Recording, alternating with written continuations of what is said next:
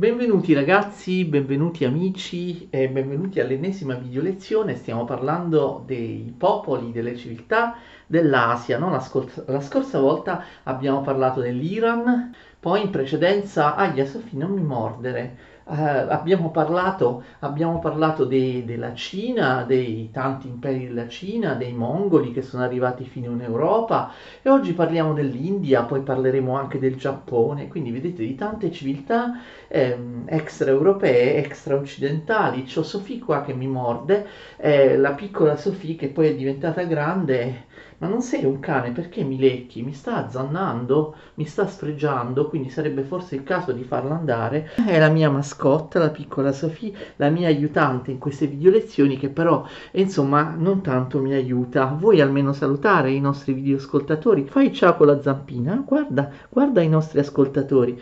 Ah, non mi mordere. Beh, lasciamo andare, gli facciamo fare un bel salto. Parliamo dell'India. La cosa che spicca nella storia indiana, a mio parere, è che l'India è un paese che quasi mai è stato unificato in un'unica entità politica, in un impero, a differenza della Cina, a differenza del Giappone.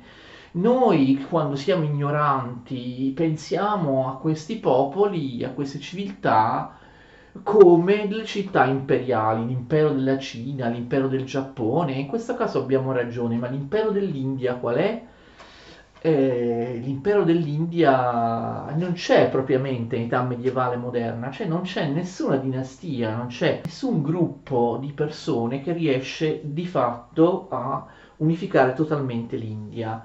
Quando l'India viene unificata, viene unificata sempre in parte, mancano sempre alcuni territori e vedremo che forse soltanto una dinastia riuscì a occupare quasi, diciamo quasi tutta l'India, però in realtà l'India spesso è sempre stata frammentata tra diverse entità politiche, perché voi direte l'India è un territorio immenso, sì, ma anche la Cina lo è. Voi direte, eh, ma l'India è un territorio più difficile, più variegato eh, rispetto a quello della, della Cina, no? più difficile da controllare.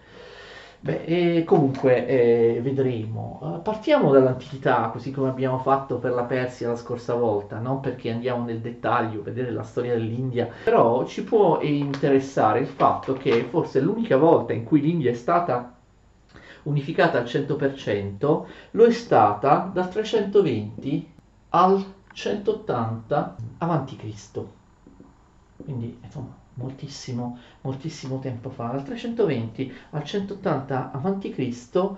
Eh, vi è stata la dinastia buddista dei Maurya, questa dinastia buddista in cui appunto il buddismo, questa religione appunto eh, originaria dell'India, Siddhartha Gautama, il Buddha era appunto um, indiano, il buddismo ebbe, prese, prese piede e si diffuse, si diffuse in tutta l'India anche perché appunto i Maurya lo imposero ufficialmente come, come, religione, come religione dell'India. Però vedete, non dura poi tanto a lungo l'impero buddista dei Maurya. 320 nel 180 si è già sfaldato, anzi aveva iniziato a disgregarsi in realtà già molto prima del 180 L'impero dei Maurya si va dis- disgregando in varie dinastie locali, mentre pensate che ben presto una parte dell'India del nord, nell'India settentrionale, cadde sotto l'influenza dei sovrani greci della Bactriana. Pensate, Alessandro Magno era arrivato anche lì. La Bactriana era l'attuale Afghanistan, ok? Dove Alessandro fondò una delle tante città che lui chiamò Alessandria. I greci, ovviamente discendenti dell'impero di Alessandro Magno, l'impero di Alessandro Magno si era diviso no, in tante entità politiche, i greci dell'impero della Bactriana riuscirono in qualche modo a eh, sottomettere, almeno da un punto di vista culturale, per due secoli, per due secoli un insieme di vaste regioni del nord dell'India, d'accordo?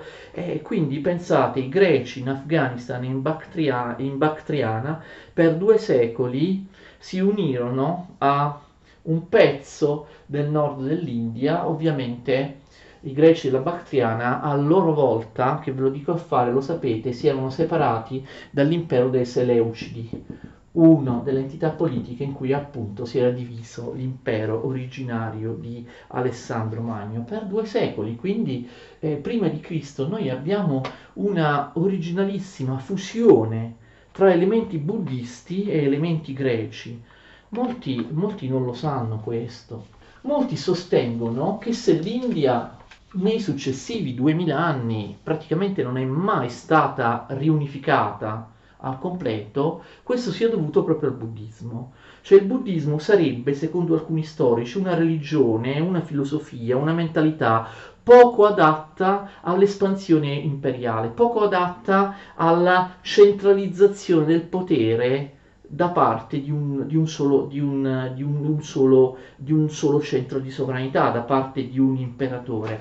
Infatti, possiamo vedere, andando avanti nella storia dell'India, che molti imperi indiani vengono dall'esterno.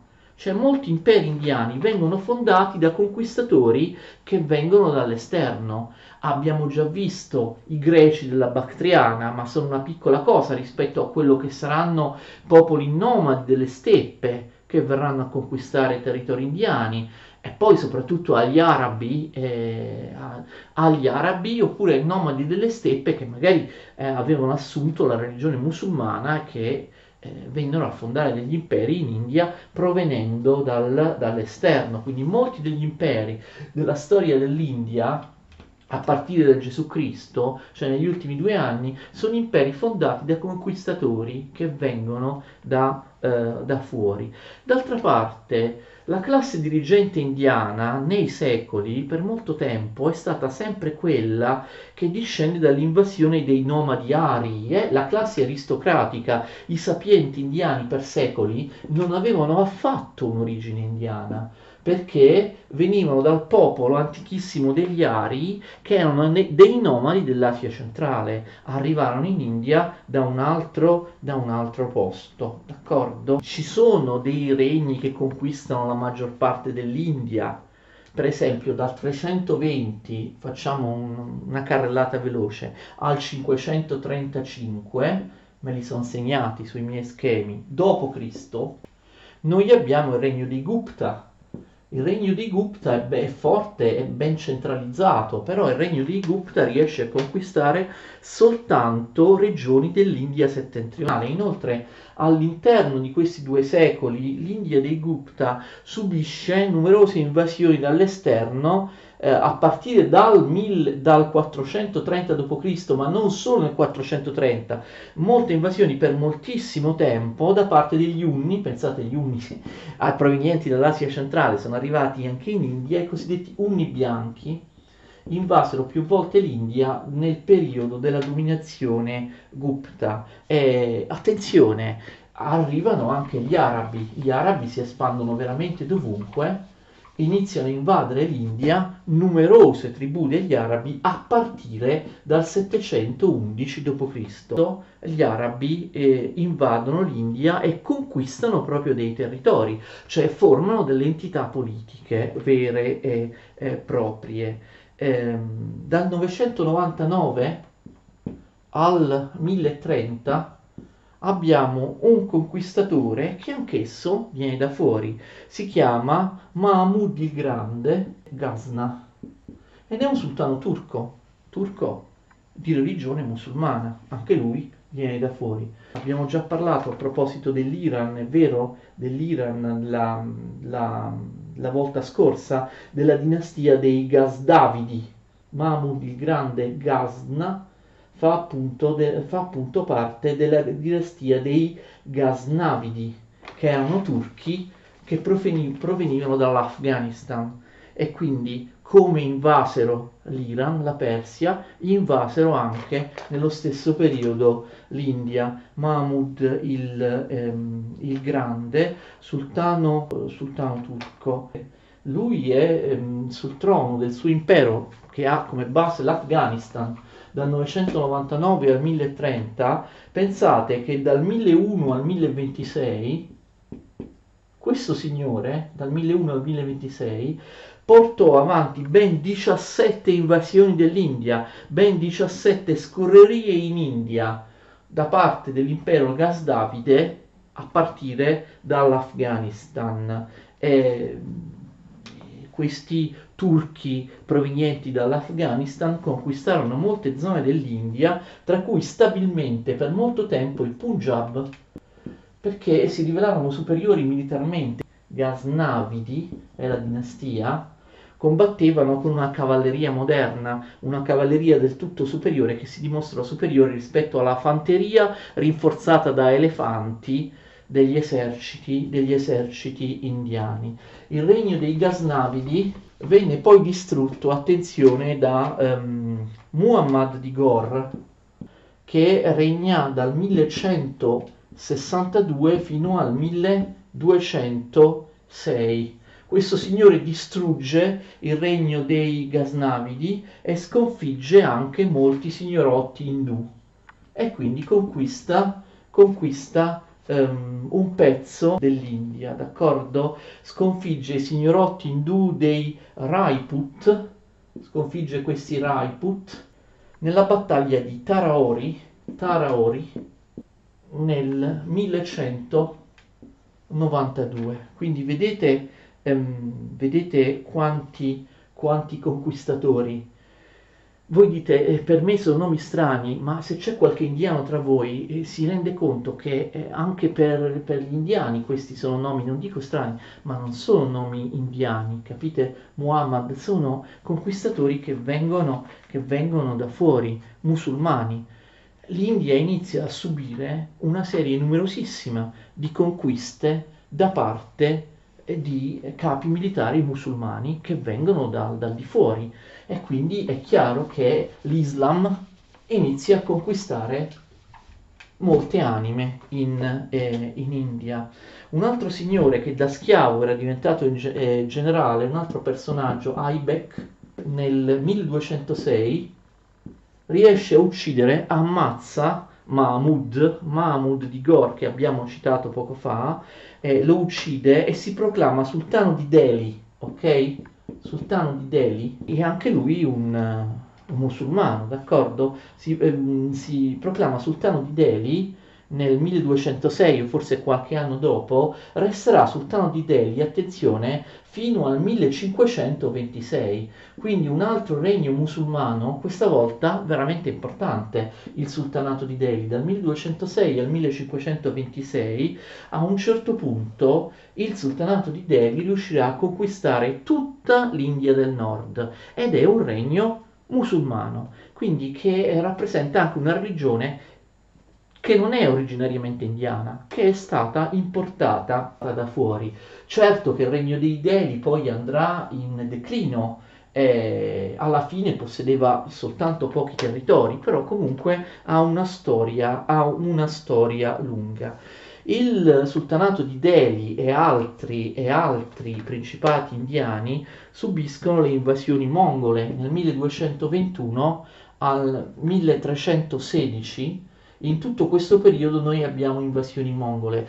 Eh, se avete studiato con me i mongoli, o comunque se avete studiato in qualche modo i mongoli, se li conoscete, sapete se, che si tratta di invasioni di scarsa portata, di scarso significato, perché uno dei pochi posti che i mongoli non riuscirono mai a conquistare eh, e contro cui non, non, lanciarono neanche mai una vera spedizione importante, i posti in Asia, uno dei pochi posti che i mongoli in Asia nel loro immenso impero non riuscirono a conquistare, è proprio l'India, quindi l'India non viene conquistata dai mongoli, i mongoli non riescono a, a conquistare l'India. Il sultanato di Delhi e, anche, e, altre, e altri principati musulmani eh, vengono a significare l'annientamento del buddismo indiano, che prima era quasi l'unica religione, la religione prevalente, ma questi islamici sono intolleranti, eh, distruggono conventi buddisti, ehm, distru- distruggono i templi, distruggono gli scritti, le opere del buddismo ehm, indiano. Nel 1330 il sultanato musulmano di Delhi raggiunge la massima espansione sotto Muhammad, vedete, sono nomi che non sono propriamente indiani, sono nomi eh, della tradizione islamica. Muhammad ibn Tughluk è il sultano di Delhi che porta nel 1360 alla massima espansione il suddetto sultanato, anche perché conquista il Deccan, cioè una regione del sud dell'India, oltre a possedere quasi tutto il nord dell'India il sultanato di Delhi conquista anche buona parte del sud dell'India, in particolare la regione del Deccan. E come vi ho anticipato all'inizio, questo diciamo è l'unico regno in 2000 anni di storia che sarà riuscito a unificare non proprio tutta, ma quasi tutta l'India. Ad ogni modo, proprio dopo la conquista del Deccan, forse già da prima della conquista del Deccan, del Deccan era iniziata in realtà già il, la decadenza del sultanato di... Eh, di Delhi perché c'era il buddismo a nord, c'era l'induismo al sud, possibile che eh, insomma, nessuno riesca a rifondare un regno nazionale eh, contro questi invasori, questi, questi, invasori musulmani. Ci riesce, eh, ci riesce qualcuno nel 1347, attenzione, il sultanato di Delhi perde territori a favore di un regno indù nazionalista che quindi porta avanti una, una, resistenza nazionale e il cuore di questa resistenza indù è la città di eh, Vijayanagar significa città della vittoria. Città della vittoria che è un nome emblematico per il cuore, la resistenza della resistenza indù.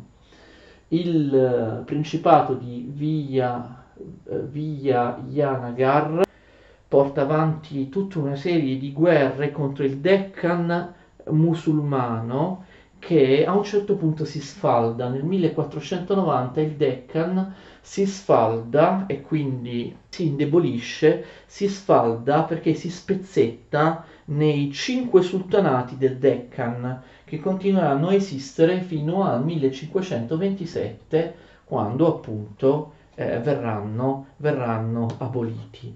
Nel frattempo noi abbiamo anche l'invasione di Tamerlano e ne abbiamo parlato parlando di Tamerlano che viene da Samarcanda, viene dalla Transoxiana, viene dall'attuale Uzbekistan e anche lui era musulmano, è un turco mongolo Tamerlano.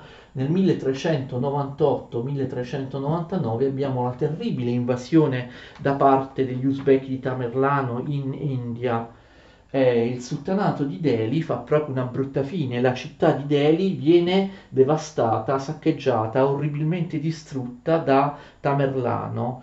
Eh, Tamerlano eh, incamera anche nel suo impero molti, eh, molte regioni dell'India, tra cui il Punjab. Però abbiamo visto, se avete visto le mie lezioni su Tamerlano, che l'impero di Tamerlano cessa di esistere molto rapidamente dopo la morte del suo uh, conquistatore. Insomma, eh, il sultanato di Delhi, avete capito, perde territori. Diciamo che nel corso del 400, eh, in realtà, nel corso del 400, il sultanato di Delhi ha sovranità quasi soltanto sulla città di Delhi ha perso praticamente, aveva quasi tutta l'India, ha perso, ha perso tutti i territori. Alla fine del 400, lo sapete, arrivano i portoghesi con le loro navi e fondano i primi porti in, in India nel 1498, arrivano i portoghesi e arriva questa potenza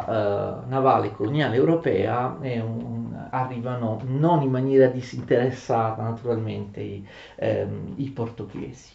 Per capire quello che succede dopo, insomma, contemporaneamente in India, dobbiamo riallacciarci a qualcosa che abbiamo visto nella lezione precedente. Ricordate che abbiamo detto che Selim, il sultano dell'impero ottomano, stiamo parlando dei turchi ottomani, non riesce a conquistare la Transoxiana? Ve lo ricordate? Ne abbiamo parlato nella lezione precedente e abbiamo parlato dell'importanza della Transoxiana, che è l'attuale Uzbekistan, ok? La Transoxiana era la regione carovaniera delle grandi città della Via della Seta come Bucaro, Samarcanda ed era, l'abbiamo appena ricordato, il posto da cui partì l'avventura di conquista di Tamerlano, che era appunto eh, originario di Samarcanda. Abbiamo già detto nella precedente lezione, parlando dell'Iran, ma lo ripetiamo, parlando dell'Iran e delle guerre tra l'Iran dei Safavidi e l'impero ottomano, abbiamo detto che la Transoxiana era la porta per l'India. Conquistata la, la Transoxiana si poteva facilmente invadere l'India. L'impero ottomano non ci riesce, l'Iran eh, gli si mette contro, nonostante la vittoria che Selim, l'abbiamo visto nella scorsa lezione, ma lo ripetiamo, nonostante la vittoria che Selim, capo degli ottomani, ha nei confronti dei safavidi eh, iraniani della Persia, la vittoria di Caldiran nel 1514, l'impero ottomano non riesce ad approfittare di questo, non riesce ad approfittare di questo, anzi vi ricordo che l'Iran dei Safavidi, salvando in questo modo l'India da quella che sarebbe stata una spaventosa invasione di turchi ottomani, eh, la dinastia dei Safavidi riesce anche proprio a chiudere la porta dell'India, eh, in che modo? Occupando il Khorasan il Khorasan è una regione importantissima del, dell'Iran orientale. Se tu conquisti il Khorasan arrivi facilissimamente in India. Vediamo se riesco a scriverlo. Ok? L'ho scritto bene? Il Khorasan è l'est, è la, una, una, regione orientale del, eh, dell'Iran e lì vi erano appunto nomadi della Transoxiana dell'Uzbekistan che avevano occupato il Khorasan, d'accordo? Abbiamo già visto che nella lezione precedente Ismail, il capo dell'impero dei Safavidi in Iran, Ismail, riesce a scacciare questi uzbeki, questi nomadi dal dal Khorasan e a riunificare l'Iran, ma anche, attenzione, conquistando e controllando il Khorasan, questa nuova dinastia iraniana, i Safavidi, chiude le porte del, dell'India, ok? Perché il Khorasan si trova proprio, si trova in Iran, ma è proprio la porta d'accesso all'India. Quindi Ismaili, i Safavidi cacciano gli Uzbeki trans- che erano arrivati dalla Transoxiana dal Khorasan e quindi non si può più entrare in, in, India. In questo modo aiuta sicuramente gli indiani a non essere invasi un'altra volta. C'è sempre però un altro conquistatore in agguato. Perché vi ho parlato di questo? Perché fate attenzione. L'Iran, Ismail, lo Shah di Persia della dinastia dei Safavidi, ve lo ripeto per l'ennesima volta, caccia gli uzbeki, i nomadi, i nomadi della Transoxiana da Khorasan. Tra questi nomadi che vengono scacciati dal, dall'Iran vi è un signore, un principe che si chiama Babur, che è un musulmano, un musulmano sunnita. Viene scacciato dal Khorasan, dove va? Se ne va in Afghanistan, ok? Se ne va in Afghanistan e conquista Kabul. E nel 1506 Babur diventa il signore della città di, uh, di Kabul. Babur vive tra il 1486 e il 1530. Vedete che è una vita non particolarmente lunga, tuttavia Babur si mette in evidenza come uno dei 10 o 12 più grandi conquistatori della storia, uno dei più grandi conquistatori di ogni tempo. Lui cerca prima di conquistare la Transoxiana, parte dall'Afghanistan, come vi ho detto, cerca di conquistare la Transoxiana, l'Uzbekistan non ci riesce, allora si dirige verso l'India. Con una manovra militare incredibile riesce a superare alcune montagne che dividono l'Afghanistan dall'India e ehm, a conquistare vastissimi territori del, dell'India. Il sultanato di Delhi, che abbiamo visto si era già ridotto ai minimi termini, scompare nel 1526 a seguito dell'importantissima battaglia di Panipat una delle più importanti battaglie della storia del mondo. A Panipat, appunto, battaglia importantissima, Babur, che poi sarà detto Babur il grande con- conquistatore, riesce a conquistare Delhi a eliminare il sovrano di Delhi, ma non solo, a conquistare velocissimamente moltissime regioni dell'India. Anche qui non sarà tutta l'India. Questo impero, fondato da Babur, detto Babur il grande conquistatore, è ovviamente l'impero Moghul. Si forma l'impero Moghul, il famosissimo impero Moghul in India, che viene anche detto impero Moghol o anche impero Gran Moghol. Si preferisce però eh, chiamarlo impero Moghul lui, eh, avete visto, è un musulmano che viene, viene dall'Afghanistan, prima stava in Iran, ok, tuttavia usa un nome mongolo, Mogul, cioè fa riferimento alla sovranità dell'impero mongolo. Quindi questo grande impero indiano, l'impero dei Mogul, ha un nome che comunque lo identifica con l'impero mongolo perché? Perché l'impero mongolo aveva avuto una sovranità immensa in tutta um, in tutta l'Asia e quindi in qualche modo Babur pensa alla sua creazione politica, al suo impero come ovviamente un, um, una, una, un'entità politica che è in continuità con il vecchio impero, impero uh, mongolo. Babur estende eh, il suo impero in India mentre arrivano i mercanti portoghesi, abbiamo detto prima, nei porti di Goa, nei porti di Diu, iniziano a commerciare, a comprare pepe spezie che i mercanti, soprattutto mercanti arabi, portano dall'Indonesia verso, verso l'India eh, Babur e l'impero Mogul sono molto tolleranti nei confronti dei cristiani europei portoghesi, permettono loro di stanziarsi e di commerciare tranquillamente. E, che dire, nel 600 i, i discendenti, i discendenti di Babur estenderanno ancora l'impero, l'impero Mogul, ecco, anch'esso eh, occuperà quasi tutto tutto il territorio indiano, quasi, quasi tutto.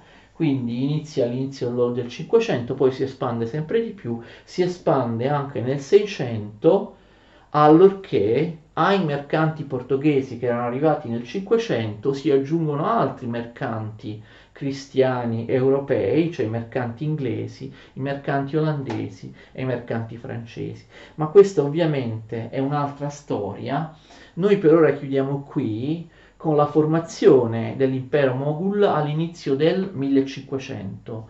Parleremo, attenzione perché la nostra storia dell'India continua, parleremo ancora dell'espansione e vedremo che fine fa l'impero Moghul nel 600 e poi nel 700 e forse già lo sapete ci sarà la conquista britannica. Poi ovviamente parleremo dell'India anche fino ai tempi moderni ovviamente anche nel XX secolo fino ai, ehm, ai giorni nostri.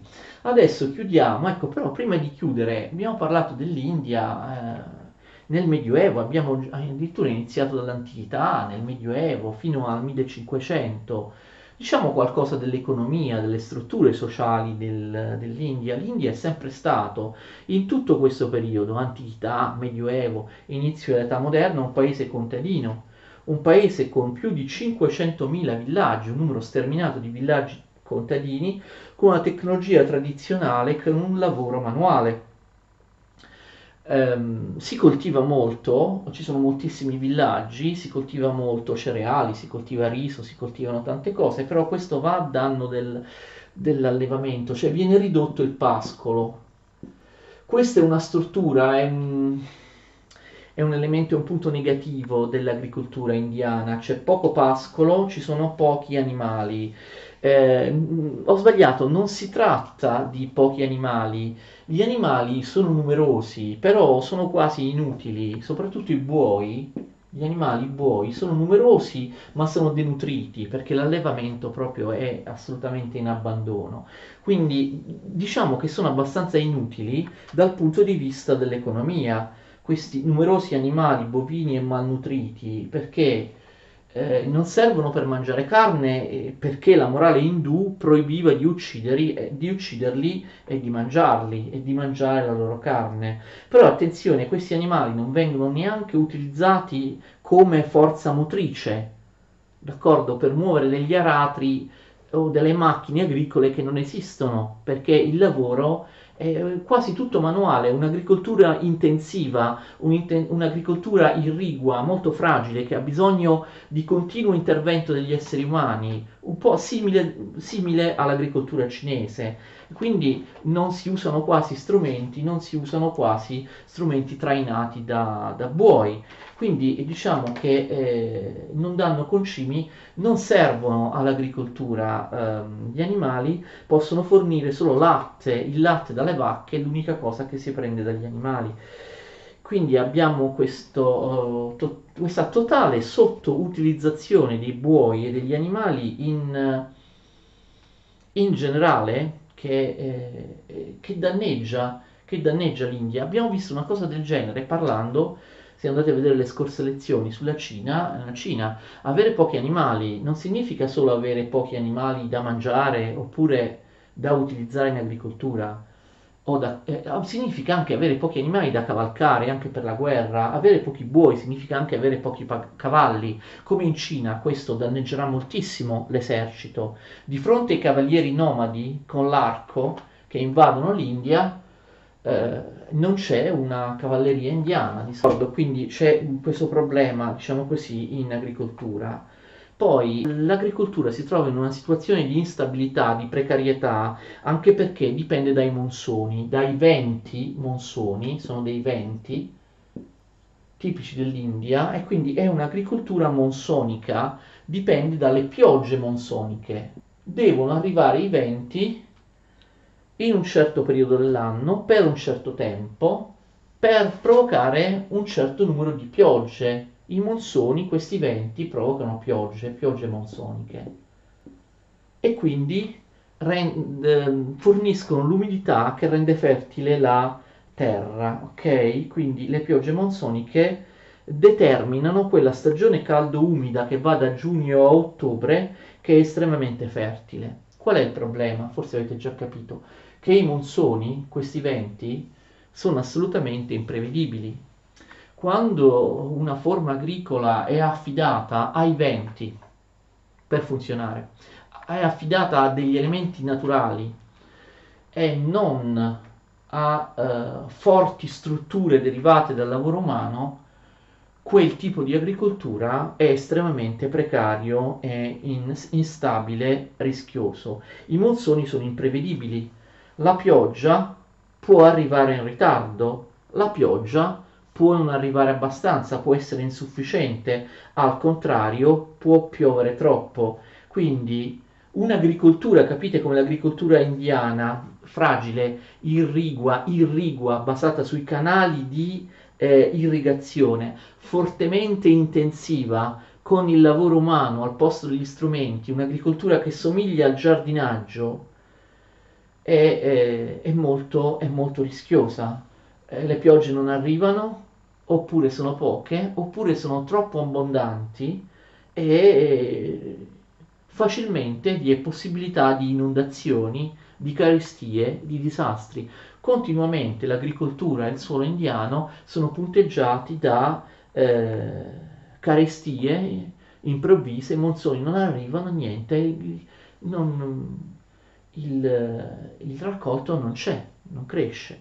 Oppure inondazioni che distruggono il raccolto, fanno decine e decine di migliaia di morti, appunto smottamenti, inondazioni di fiumi, catastrofi di, di ogni tipo. Questo diciamo, è il problema dell'agricoltura indiana. Per quanto riguarda il commercio, lungo proprio i secoli che abbiamo trattato, eh, il commercio certamente in India mh, per, per, molti secoli funziona un commercio navale, l'abbiamo visto da, da differenti porti, ma in particolare da Calicut. Infatti anche i portoghesi, il primo posto in cui sbarcano in India, lo vedremo nell'argomento delle esplorazioni, scoperte geografiche e colonialismo, il primo posto in cui sbarcano in India è Calicut, un porto nell'India nord-occidentale. Dal porto di Calicut e da altri porti si, eh, si trasportano prodotti pregiati eh, dal, dall'Oceano Indiano verso l'Europa, ma anche, ma anche dall'India verso la Cina, dall'India verso l'Europa oppure dall'India verso la Cina. Prodotti ehm, molto significativi come il pepe oppure legni pregiati, vengono dalla, dall'India molti eh, regni pregiati. Chi trasporta questi prodotti dall'India al Mar Rosso, dall'India al Golfo Persico e poi nel Mediterraneo orientale dove c'è Venezia o altri mercanti del Mediterraneo pronti ad acquistarli nei porti del Mediterraneo orientale, Alessandria d'Egitto e a smerciarli in tutto il resto dell'Europa? Sono gli arabi. Già a partire dal Settecento, cioè già a partire da subito dall'ottavo secolo d.C., eh, ottavo, diciamo nono secolo d.C. compiutamente, sono i mercanti arabi che dominano l'oceano indiano. Quindi anche nel 1500 è così, cioè ormai nel 1500, fine 400, inizio 500, quando i portoghesi arrivano in India, nell'Oceano Indiano, si accorgono che anche in Africa orientale, anche in Kenya, Malindi, tutta la costa dell'Africa orientale, la maggior parte dei mercanti sono arabi nel 1500, quindi ormai da, da quanti secoli? Da 8, da, da 9, da, da 8 secoli, d'accordo? I mercanti sono, sono, sono, quasi tutti arabi, quelli che solcano l'oceano, l'oceano indiano. Eh, attraverso le proprie navi i mercanti arabi arriveranno anche alle parti più orientali, alle parti più estreme, più lontane dell'oceano, dell'oceano Indiano. Nel 1414 gli arabi arrivano in Indonesia e non arrivano solo i mercanti, arrivano anche coloro che convertono all'Islam. Infatti voi sapete che anche adesso l'Indonesia oppure la Malesia per la maggior parte sono di religione islamica. Vedete eh, fin dove riesce ad arrivare l'Islam, l'espansione islamica l'Islam è arrivato a, uh, arriva nel, nel, 400, nel 500, eh, ma già nel 400 a convertire alla religione musulmana, alla religione di Allah, persino l'Indonesia, quindi terre molto orientali nell'Oceano Indiano. E quindi nel 1414, perché ho detto 1414? Certo, la conversione all'Islam dura molto tempo, ma il 1414 è una data proprio importante, emblematica, perché il sovrano di Malacca, uno dei sovrani indonesiani, si converte all'Islam, d'accordo? Ovviamente arrivando lì non si porta solo la religione islamica, ma si fanno affari, si fanno profitti, tutti sanno che verso la fine del 400, proprio poco prima, pochi anni, pochi decenni prima che lì negli stessi posti arrivassero anche i portoghesi, eh, lì arrivano i mercanti arabi in isole, non tanto quelle più grandi come Java, Sumatra, ma isole piccoli arcipelaghi del, dell'Indonesia, come soprattutto le isole Molucche, lì ci sono le spezie, chiodi di garofano, cannella, zenzero e quindi i mercanti arabi si arricchiscono ancora di più perché porteranno in Cina, in India, in Europa, attraverso il Golfo Persico, il Mar Rosso, fino al Mediterraneo orientale, eh, le spezie delle Molucche. Poi arriveranno anche i portoghesi che riusciranno a subentrare agli arabi. Spero che questa lezione sull'India vi sia piaciuta, come ho detto ne faremo anche altre. Vi ringrazio anche questa volta. Continuate a seguirmi, le, vie, le mie video lezioni, come vedete, toccano tutta la storia del mondo dal 1000, dal, dall'anno 1000 circa fino ai giorni nostri, tutte le civiltà, tutti i posti, tutti i popoli del mondo, non solo l'Occidente, non solo l'Occidente, come vedete, tutte le civiltà anche come stiamo facendo in questo, in questo ciclo di video lezioni, stiamo parlando del, dell'Iran, stiamo parlando della Cina, stiamo parlando dell'India, stiamo parlando del Giappone e così via. Per ora vi ringrazio, vi saluto, continuate a seguirmi, arrivederci a tutti.